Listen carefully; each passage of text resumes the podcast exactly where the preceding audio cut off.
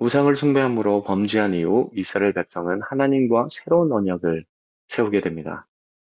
그들이 하나님 앞에 통회하며 진심으로 회개했을 때 하나님은 그들에게 끝없는 긍휼과 자비를 베푸셨던 것입니다. 하나님으로부터 새로운 율법과 계명을 허락받은 이스라엘 백성들의 제일 첫 번째 반응은 하나님을 향한 예배의 회복이었습니다. 그들 가운데 하나님의 성막을 짓는다는 것은 다른 우상에 빠져 있었던 그들의 마음을 하나님께 온전히 드리겠다는 실질적인 증거였기 때문입니다. 그래서 35장에서 온 이스라엘 백성이 성막 건축을 위해 예물을 자원하여 드리는 것을 시작으로 하나님이 그들 가운데 지명하여 부르신 브살렐과 오올리압을 중심으로 백성이 하나 되어 하나님의 성막을 점차 세워가는 모습이 그려집니다. 제일 먼저 성막을 찹니다. 그 다음엔 성막 안에 기물, 즉 언약궤와 진설병상과 등잔대와 분향단을 제작합니다. 그리고 오늘 본문에는 성막 뜰에 있는 기물, 즉 번제단과 물두멍과 울타리를 제작하는 모습이 그려집니다. 저자는 이 모든 기물들을 제작하면서 기물들의 길이와 넓이, 높이, 쓰여진 재료들, 그리고 만들어진 방법에 대해 아주 자세하고 꼼꼼하게 기록하고 있습니다.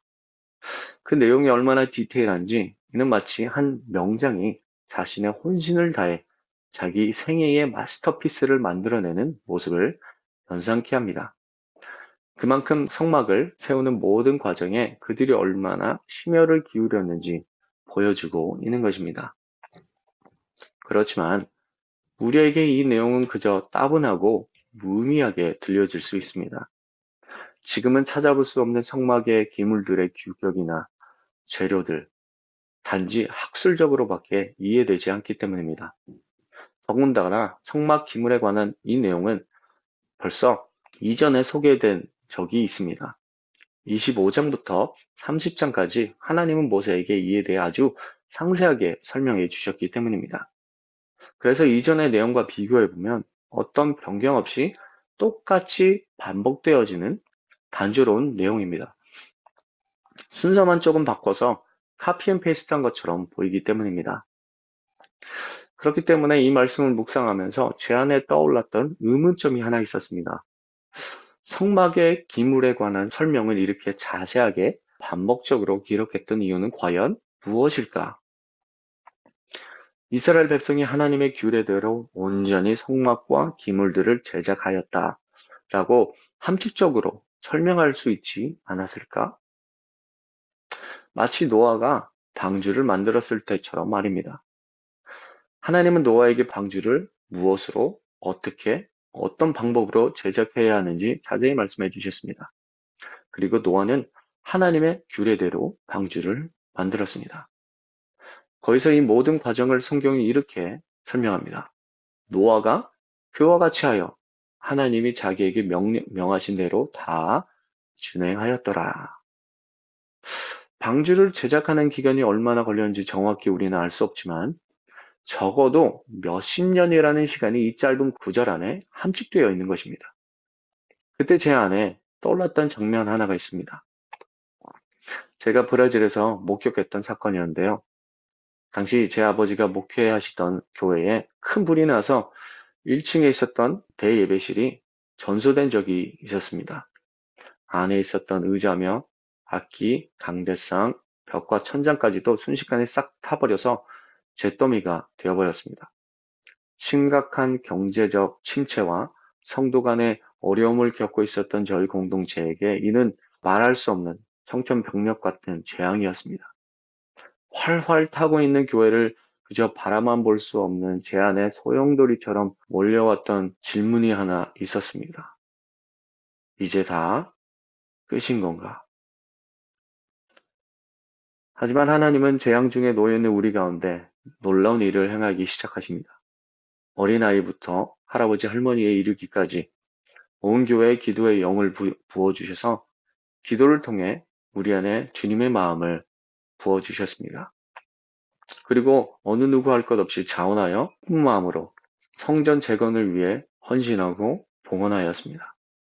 몇몇 가정들은 생활비를 줄여가면서 헌금하였고 학생들은 아르바이트를 뛰면서 헌금을 모았습니다. 그렇게 말도 안 되는 일들이 일어났고 드디어 새 성전 공사가 본격적으로 시작되었습니다. 저희는 두 팔 걷고 벽돌 하나하나를 나르고 또 쌓아가면서 직접 그 일에 동참했습니다. 그리고 눈앞에 서서히 드러나는 새 예배당의 모습이 우리 마음을 벅차게 했습니다. 그리고 마침내 공사를 끝내고 헌당 예배를 드리게 되었는데 아버지나 성가대, 찬양팀, 성도들 모두 처음부터 끝까지 눈물 바다가 되어버렸습니다. 왜였을까요? 우리가 이런 일을 해내다니 라는 생각 때문에 정말 하나 되면 뭐든 할 수 있구나 라는 생각 때문에 아닙니다. 그때 우리가 아름답고 멋있는 그 새로운 예배당을 볼때 느꼈던 것은 오로지 하나였던 것 같습니다. 하나님이 하셨구나. 우리 눈앞에 놓인 의자가, 강대상이, 조명과 악기 하나하나가 다 하나님의 손길로 보였습니다. 내가 너희와 함께 있노라 하시는 하나님의 다정한 음성과도 같았습니다. 그렇기 때문에 우리는 그 예배가 그 어느 때보다 감격스럽고 감사했던 것입니다.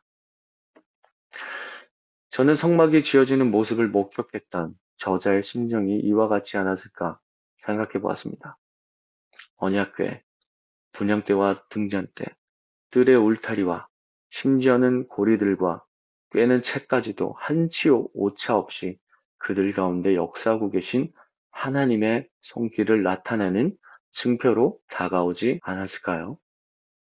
하나님의 말씀이 실현되는 것을 그들의 눈으로 확인하게 되었을 때 그들 안에 주체할 수 없는 감사와 감격이 터져 나왔을 것입니다. 그들은 지금까지 툭하면 온갖 불평과 불만을 토하며 지냈습니다. 마실 물이 없다고, 먹을 음식이 없다고, 맛을 내는 향신료가 없다고, 고기가 없다고, 그리고 심지어는 자기들을 위해 우상을 만들고 숭배하며 하나님과의 언약을 멸시했습니다. 하지만 이렇게 목이 곱고 마음이 굳은 그들을 향한 하나님은 어떠하셨습니까? 주님은 다음 없는 자비와 은혜를 베푸셨습니다. 그들을 끝까지 저버리지 않으셨고 그들에게 주었던 언약을 이루셨습니다. 그리고 무엇보다 더 놀라운 것은 하나님은 그럼에도 불구하고 그들과 함께 동행하셨다는 것입니다. 이스라엘 백성들은 그들 가운데 있는 성막을 보았을 때 자신들의 연약함과 죄됨을 뛰어넘는 하나님의 사랑과 은혜를 실감하게 되었을 것입니다. 그리고 비로소 진정한 축복과 영원한 만족, 즉, 샬롬의 의미가 무엇인지 깨닫게 되었을 것입니다. 그들의 샬롬은 먹는 것이나 마시는 것에 있지 않았습니다. 입는 것이나 자는 곳에 있지 않았습니다.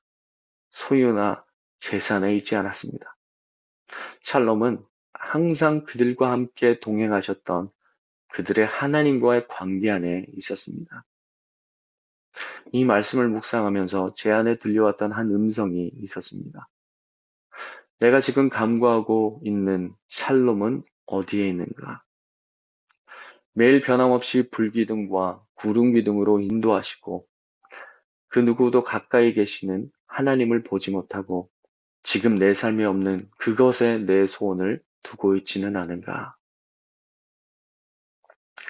우리가 너무나 사랑하는 찬송가 가사 중에 이런 가사가 있습니다.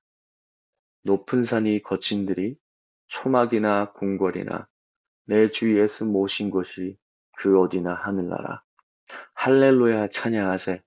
내 모든 죄 사함 받고 주 예수와 동행하니 그 어디나 하늘나라.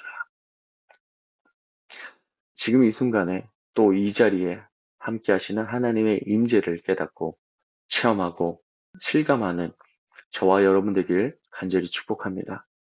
하나님의 나라, 영원한 생명, 온전한 샬롬은 이미 우리 안에 임하셨습니다. 그리고 그분이 연약하고 궁핍한 우리 삶에 주님의 놀랍고 광대하신 뜻을 이루어 가십니다. 이 말씀을 붙잡고 이미 우리 가운데 임하신 임마누엘의 하나님을 더더욱 소원하는 우리 모두가 되길 축복합니다.